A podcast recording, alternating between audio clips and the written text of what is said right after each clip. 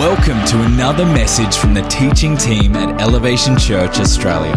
For more information about our church, service times, and locations, visit elevationchurch.com.au. Sonny preached about relationships, and I'm here to preach about end time. Just kidding, just kidding, jokes, jokes. Uh, again, we're continuing our series talking about uh, relationships. Man, I really got the passes in the front row with that one. Um, thanks, Sonny, so much for your word, and just it's so good to so good to be doing life and this journey of pastoring uh, with you as well. We honour you, and man, it was a great word. If you missed it online, go check it out on YouTube. It's just going to be a great, great time. Um, for those of you I haven't had the pleasure of meeting yet, my name is Sam. I'm one of the pastors here at Elevation. I've been married to my beautiful wife just over a year now, 16 months. Uh, it doesn't seem like a long time for all the veterans in the room, but uh, it's been a lot of growing for us, and uh, we really did a lot of growing uh, before our relationship as well. It was rocky. There are a lot of ups and downs, and for those of you that know our story, yep, shame on me for how I didn't fully want to commit all the way, and there was a lot of Ross and Rachel on again, off again type of relationships. That's all my fault. I've grown, I've learned, uh, but man, I love my wife so much. And if you would ask me the number one thing that I learned about not just marriage but relationships in general is that relationships are spelled W O R K. Relationships take work, and all the husbands in the room said, Amen. Relationships take work. Doctors say that uh, there needs to be discipline in relationship. You know, it's easy to let your hair down and to show your worst side when you get home after a long day, and uh, which is why the phrase "you always hurt the ones you love" rings true for many of us. People in healthy relationships have the discipline not to treat their counterpart or their friends or their wife or whoever in their life poorly. The uh, late Austrian psychologist Viktor E. Frankl, I hope I'm saying that right, said between stimulus and response, there is a space. And in that space is, the pow- is our power to choose our response. In our response lies our growth and our freedom. You know, in between a stimulant or an interruption or an event happening in our life and in between our response, that there defines who we are as a person. So a person is defined by how they respond to an interruption. And all the parents in the room said, Mate, are you serious? Uh, you know how many times I get interrupted every day, you know, trying to have coffee with someone and I look over at my kid, they're covered in mud. Okay, cool, interruption. I don't have any kids for my own. I've just seen as an uncle and, you know, I've been the other person. Your kid's covered in mud, by the way. Um, but, but we get, a person is defined by how they respond to an interruption. And so that begs the question for all of us how do we respond to interruptions? If we're defined by how we respond, how we act in our friendships, in our marriages, through all of our relationships, how do we respond? How do we act? Uh, first one, I believe we're called to promote one another. In our uh, 1 Samuel 18. I'm reading from the NLT. Uh, you can email me about it later. But uh, after David had finished talking with Saul, he met Jonathan, the king's son. There was an immediate bond between them, for Jonathan loved David. From that day on, Saul kept David with him and wouldn't let him go home, probably because Jonathan was like, hey, I'm friends with this guy. Don't let him go home. I want to, you know, be buddy buddies. Uh, and Jonathan made a solemn pact with David because he loved him as he loved himself. Jonathan sealed the pact by taking off his robe and giving it to David, together with his tunic, his sword, bow, and belt. You know, the friendship of David and Jonathan is probably the most iconic friendship in the Old Testament Bible. They, uh, they constantly looked out for each other.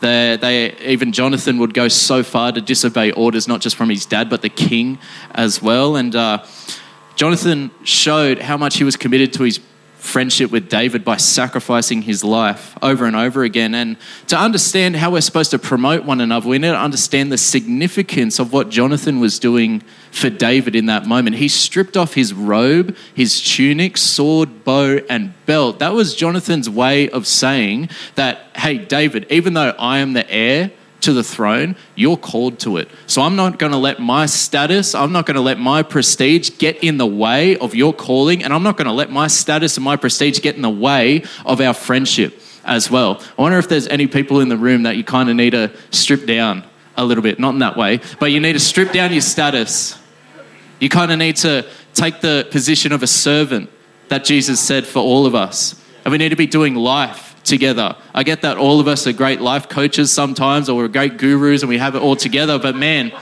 I think we need to humble ourselves. Life gets tough. And I don't need someone to tell me how to do it or here's your five tips, you know, life hacks or anything. I need someone that I can grieve with. I need someone that I can process grief with. I need someone that can promote me when I'm feeling down. You know, David was coming from a shepherd boy environment into the kingdom. Do you know how uncomfortable that probably would have felt for him? And here's Jonathan being a friend, saying, mate, even though I am the prince, even though I am, you know, holding myself to uh, such status and prestige, even though everyone in the kingdom is, I'm not going to let it get in the way of our friendship.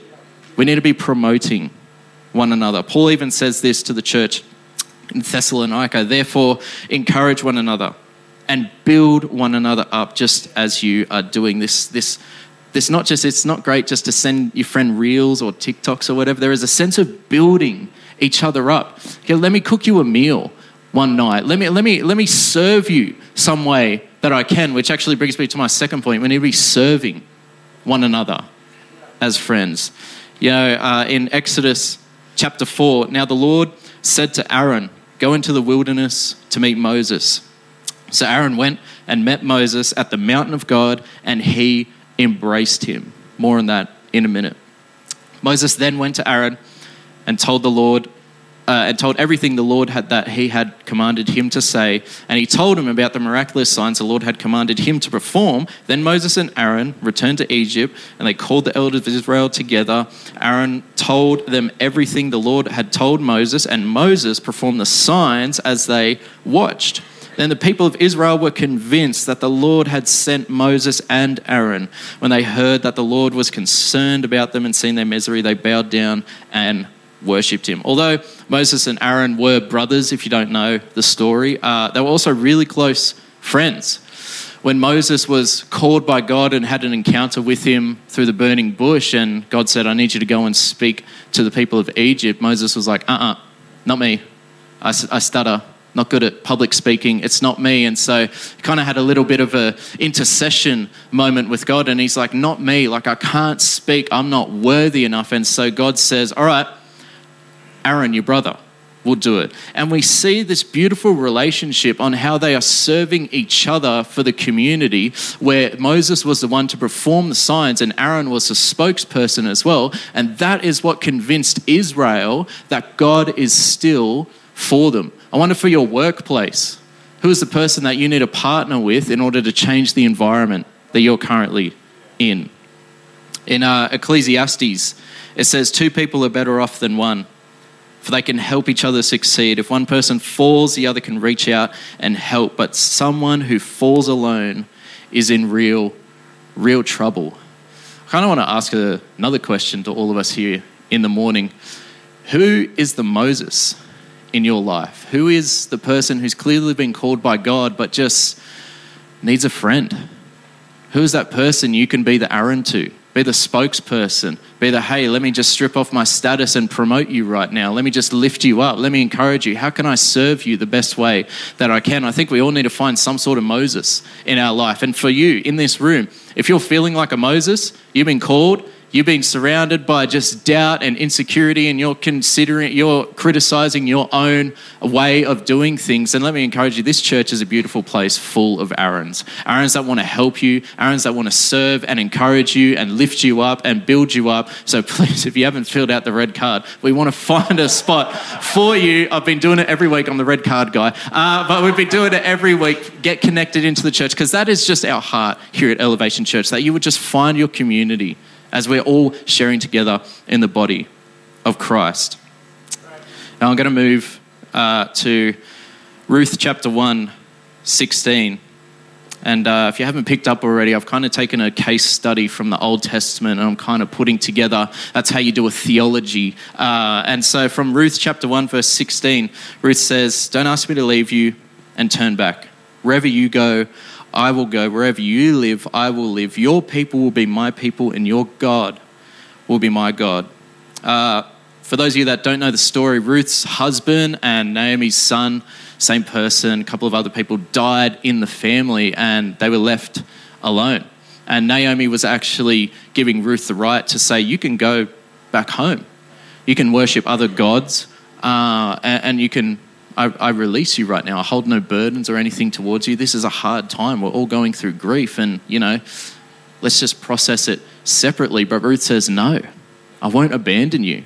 Our friendship is too important to let some hard circumstance get in the way between us and to let our friendship be destroyed because of it.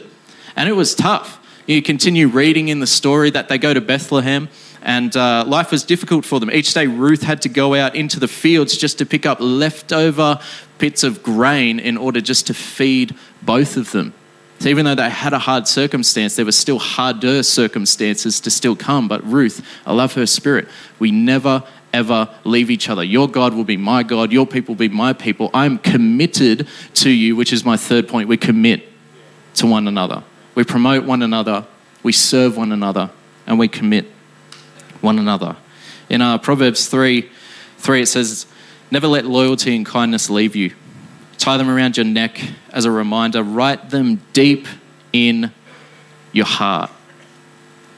And uh, just if we could fast forward as I start to wrap this up, oh, sorry, rewind as I start to wrap this up, uh, I want to go back to first part in Exodus where it said, Now the Lord had said to Aaron, Go into the wilderness and meet Moses. So Aaron went and met Moses at the foot of the mountain of God, and he embraced him. For those of you that don't know the story, this is, I think, the first interaction between Aaron and Moses from when Moses killed an Egyptian and fled to Moab to live out his life. And it's just such an interesting interaction because this is decades after they've seen each other. There's no sarcastic put down from Aaron saying, Hey, murderer, what's going on? Like, there's none of that. Aaron embraced him because there was enough time that went past that he was saying, Look, you're my brother, you're my friend, come here. Like, yes, you've done something wrong, but mate, we're here. We've both been called by God and we're both serving God together. Let me embrace you. Let there be intimacy between us. There's nothing in between us right now. Let us embrace, have a little cuddle, and get over it. You know, um, this is a difficult message to preach, but I think uh, it's a big call for all of us. Again, who is the Moses in our life that we need to reconcile with? In week one, Ben preached about uh, how we need to unfriend some people, and week two, Miles preached about how we need to be present and open. And right now, I kind of want to charge all of us in this place. I know that there are times where, yes, we need to be letting friendships go, but not because of a bad circumstance or a disagreement or because of a fight or bitterness or anger. We, we live and we worship a God who is for unity, who wants to see his people living intimately as a body of Christ. So, who's the Moses that you need to go after? Who is the person that you need to be reconciled with. I'll end with this quote by G. Randolph. It says, Truly great friends are hard to find, difficult to leave, and impossible to forget. You know, just as I, as I close right now, there, there are a lot of relationships that we have, and it takes wisdom to trying to figure out if we need to unfriend some people or we need to reconcile some people. And uh, it takes wisdom. And from my experience, you know, where do we start? How do I know if this is a relationship that I need to unfriend because we have different interests and different stage of life? Or how do I know that I need to be reconciled in this relationship? You know, from what we read, we saw that between Aaron going into the wilderness and from Moses and Aaron embracing, there was the mountain of God in the middle of it. It's beautifully written. They didn't have to include that. But there is the mountain of God between them. And I think our time of reconciliation starts with an encounter with God to get us on the right heart, to get us on the right track, to seek God like never before and to ask Him, does this need to be reconciled? Or do I still need more time to process this? Yeah, I really feel that there are some people in the room in this struggle right now. And so, just as I close, I'd love to pray for all of us right now. And so, if you are that person, I don't want to do anything weird. I don't want to say, like, oh, stand up. Look, you've got a bad friendship. Anyway, I, I don't want to do that. I just want to create a space and a moment because relationships are tough.